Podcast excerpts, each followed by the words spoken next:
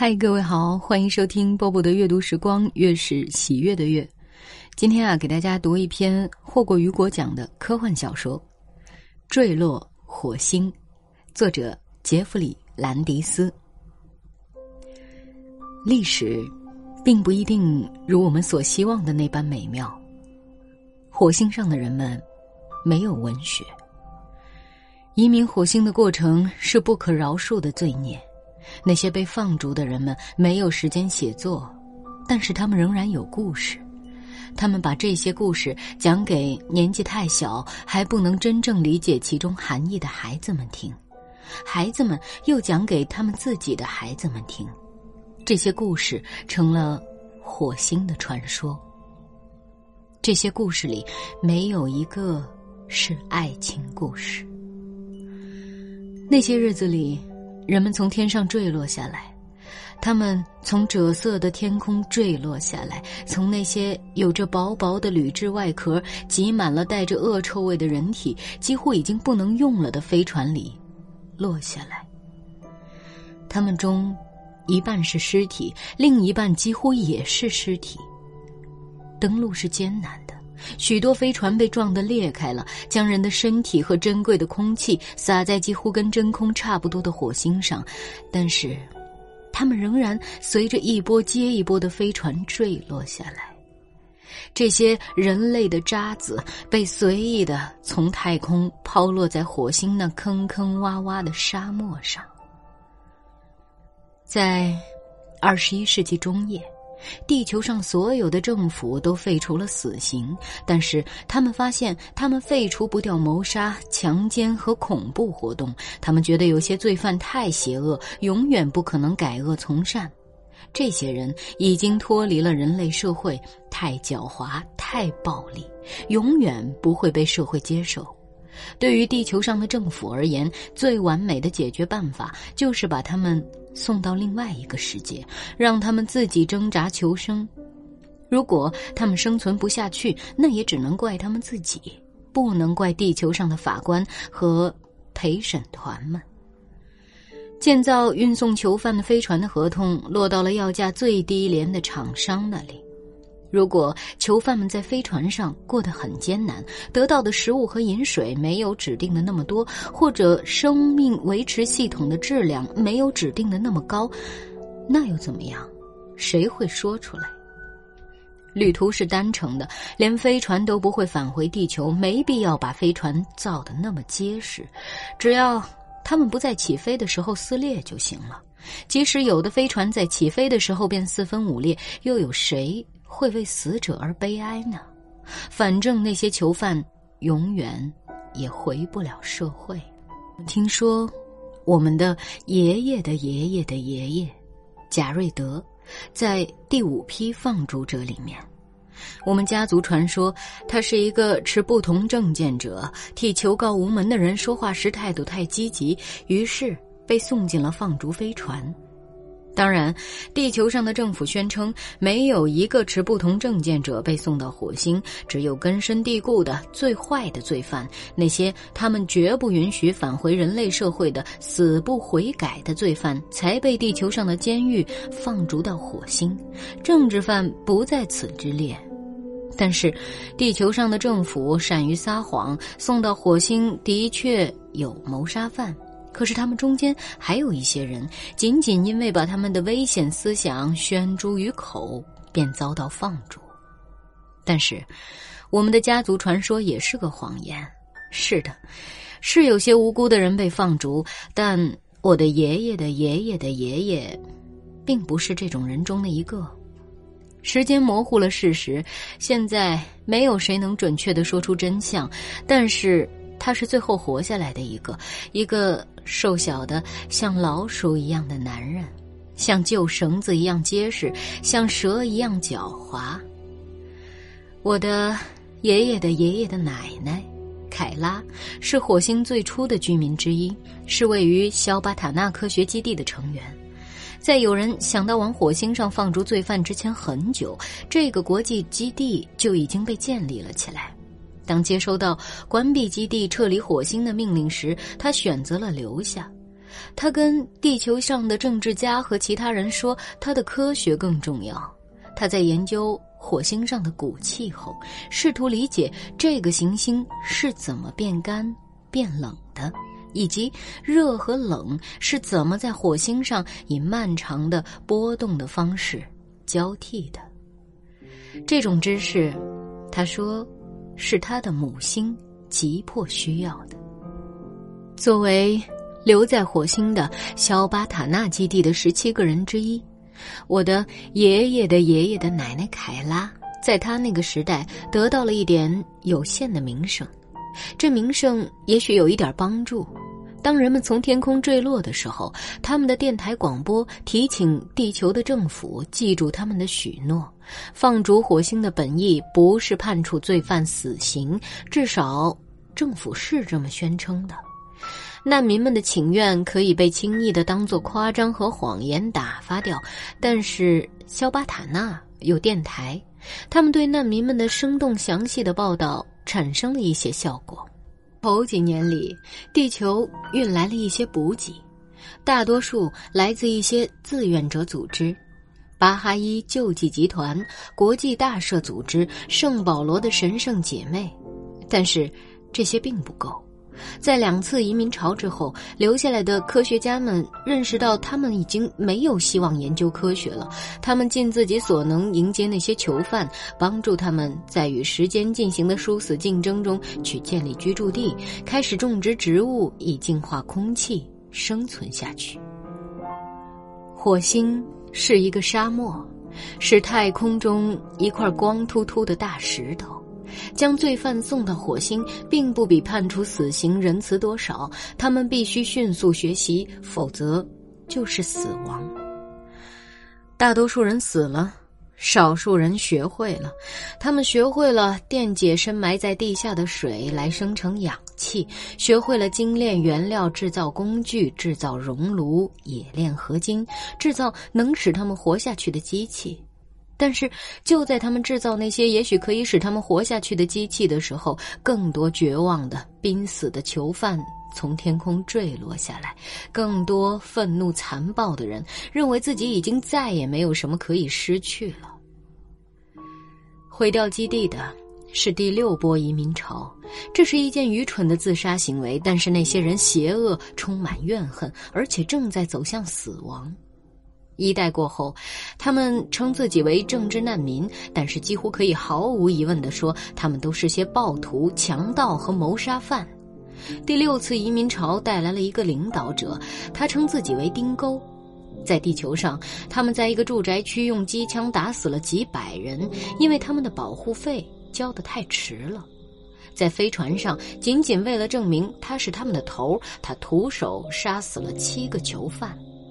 他成了头，带着恐惧、尊敬或者纯粹的愤怒。囚犯们开始追随他。当他们落到火星上时，他折磨他们、训斥他们、揍他们、锻炼他们，使他们成为一支愤怒的军队。丁沟告诉他们，他们是被抛弃到火星上来慢慢等死的。要想生存下来，唯一的希望是以自己的残忍来对付地球的残忍。他率领他们穿过火星荒芜的沙漠，长途跋涉五百公里，来到小巴塔纳居住地。没等居民们意识到他们被攻击，居住地就被占领了。那些没有抛弃基地的科学家们被从破坏的居住地得到的废金属打倒了，他们被蒙上眼睛，抓起来当做人质。囚犯们通过电台广播向地球提出了他们的要求，地球没有答应。于是，他们把男人剥光衣服扔到沙漠里等死。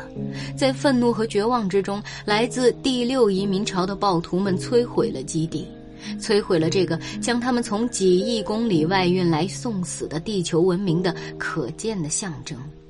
留在基地的女人们。则被强奸，然后破坏者给了他们机会，让他们乞怜求生。来自第四次和第五次移民潮的人联合了起来，他们本是陌生人，很多人从来没有看到过别人的脸，看到的只是衣服上的反射面罩。但是他们渐渐明白了，生存下来的唯一方法是合作。他们学会了在沙底下打洞。自制的收音机告诉他们基地被洗劫了。于是他们悄悄地爬过沙漠，静静地窥探着，等待着。当破坏者们掠夺完他们认为有价值的一切，放弃基地之后，躲在沙底下，来自第五次移民潮的人们冲了出来，在他们猝不及防的情况下抓住了他们。这些袭击基地的破坏者没有一个活下来。丁沟逃向沙漠，是贾瑞德·瓦嘎斯，我的爷爷的爷爷的爷爷发现了他，追上了他，并且杀死了他。然后，他们前往肖巴塔纳基地，看看那里还有什么可以挽救的。爷爷的爷爷的爷爷在废墟里找到了他。撕开他眼睛上的蒙布，他看着他，他的眼睛一时间还不能适应突然的亮光，所以他以为他跟那些强奸了他、掠夺了居住地的人是一伙的。他当然不可能知道，爷爷的爷爷的爷爷和别的人是在搜寻幸存者。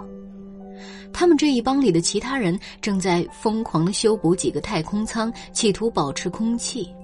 空气泄露的尖笑声在他的耳边响起，他往上看着他，眨着眼睛，他的鼻子、眼睛都在流血。他说：“在我死之前，你必须知道，土壤里面有氧气，烘烤土地可以把它们释放出来。”什么？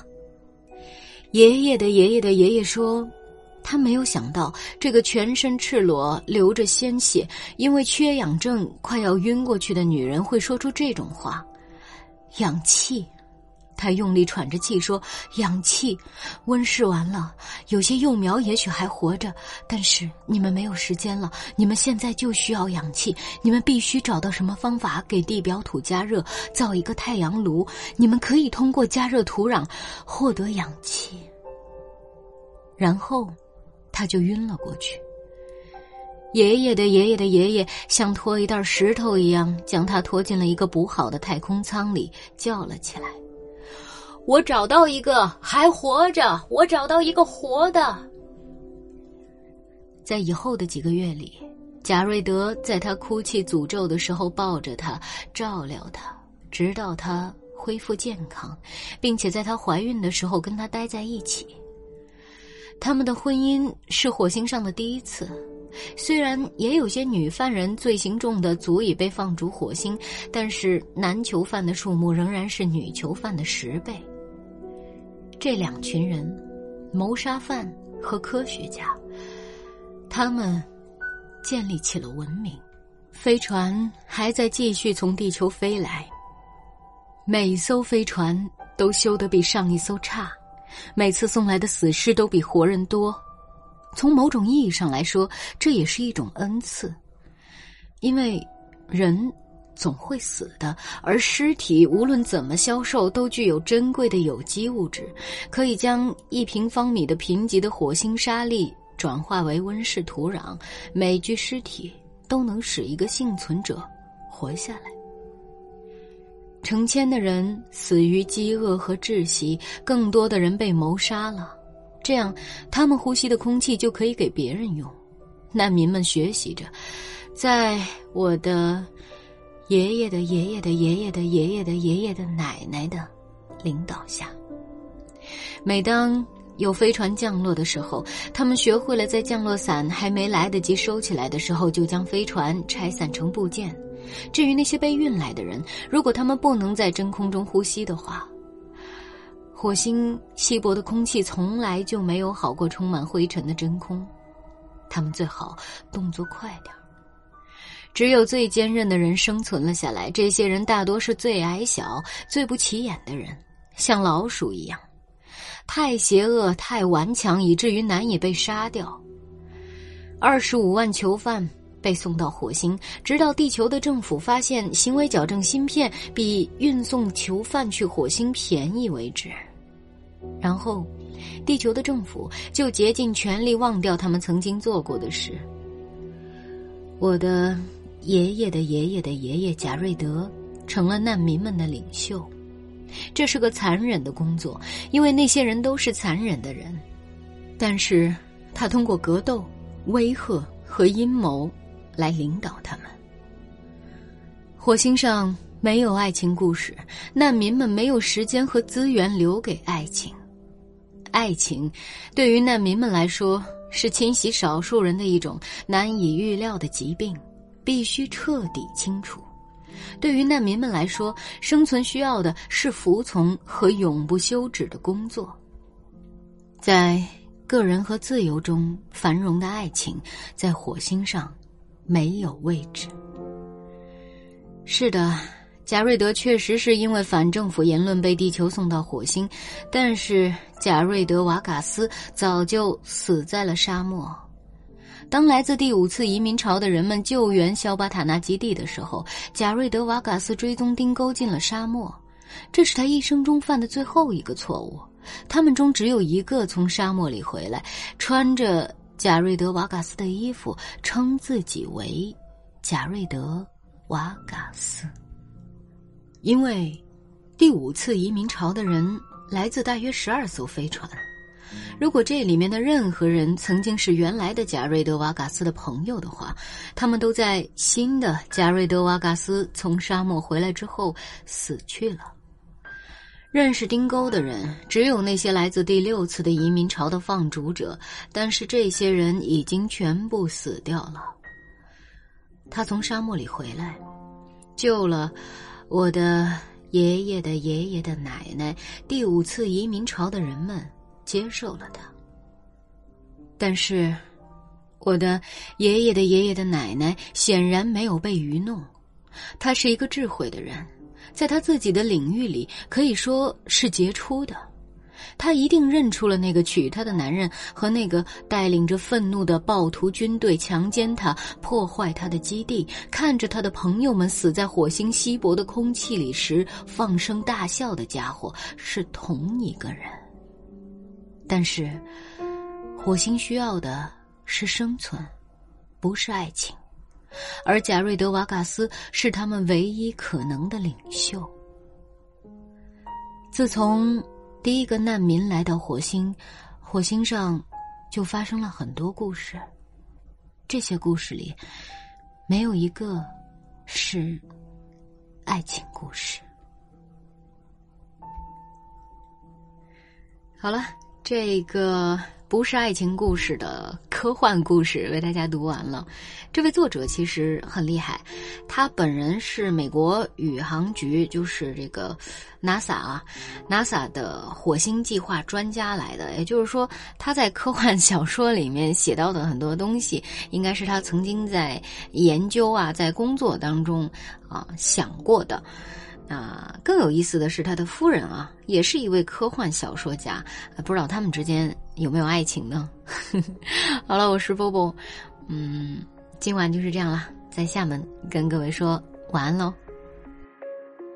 不再有彗星划过宇宙，不再有阳光刺激午后，不再自由，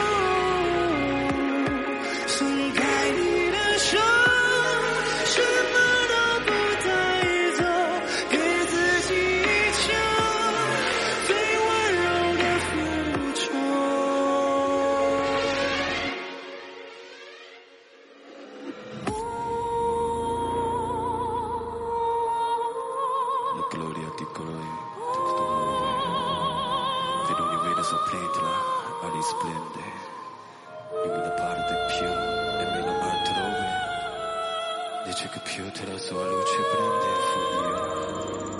因为是给的地嘞，你上的不给地，是。我飞入宇宙，能不能得救？